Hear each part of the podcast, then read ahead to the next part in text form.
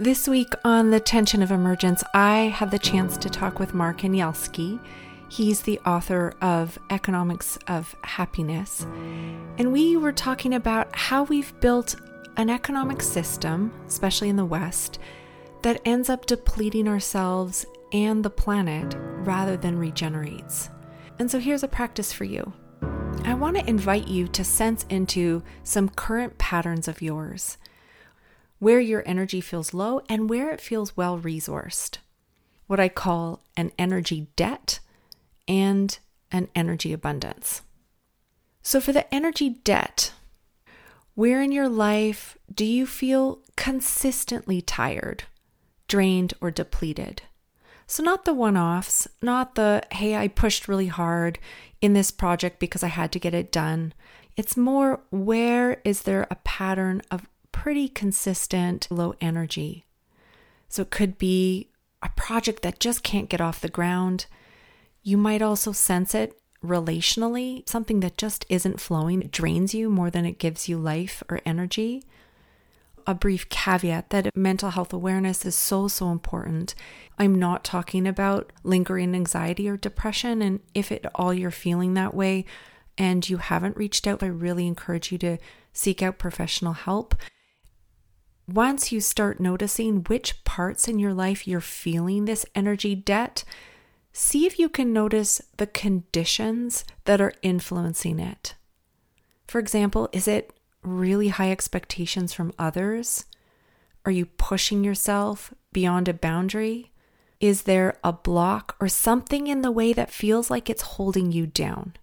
So just get curious about where this energy debt is showing up and what conditions might be encouraging it to linger with no judgment.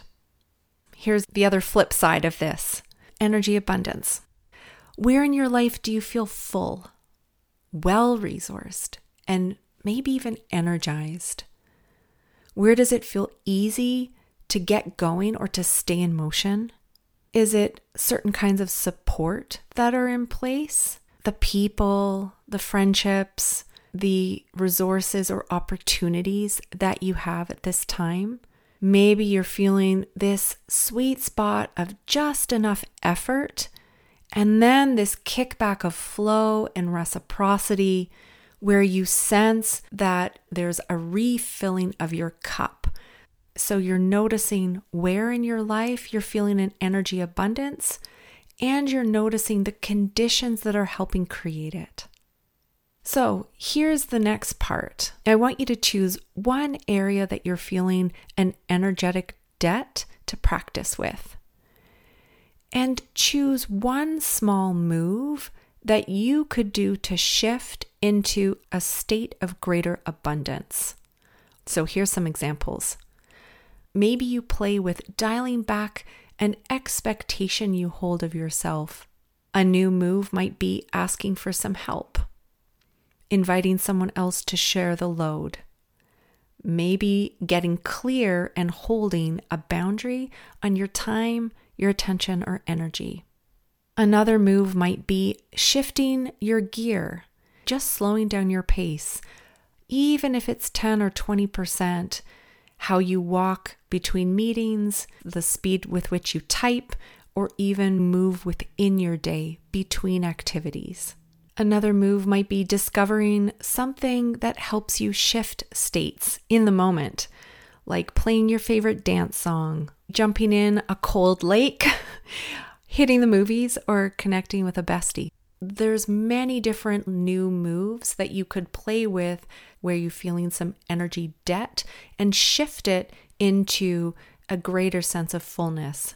The benefit of this practice is that when we're attuned to our energetic states and the conditions that are co creating them, we can lead and live more generously and with more reciprocity and a feeling like we're more interconnected and supported. A few final words about practice. Practice is different than a tool or a technique or simply a mindset shift.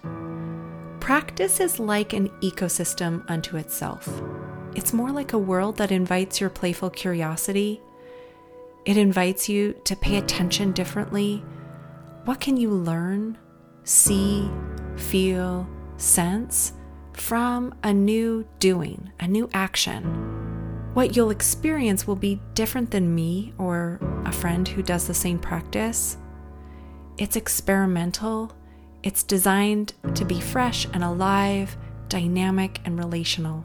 And what I emphasize in season two is practice is a gift of learning from your own direct experience, not from experts, coaches, sages, teachers, but from you.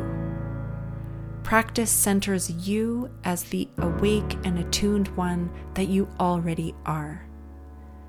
Practice is the invitation, and direct experience is your greatest teacher.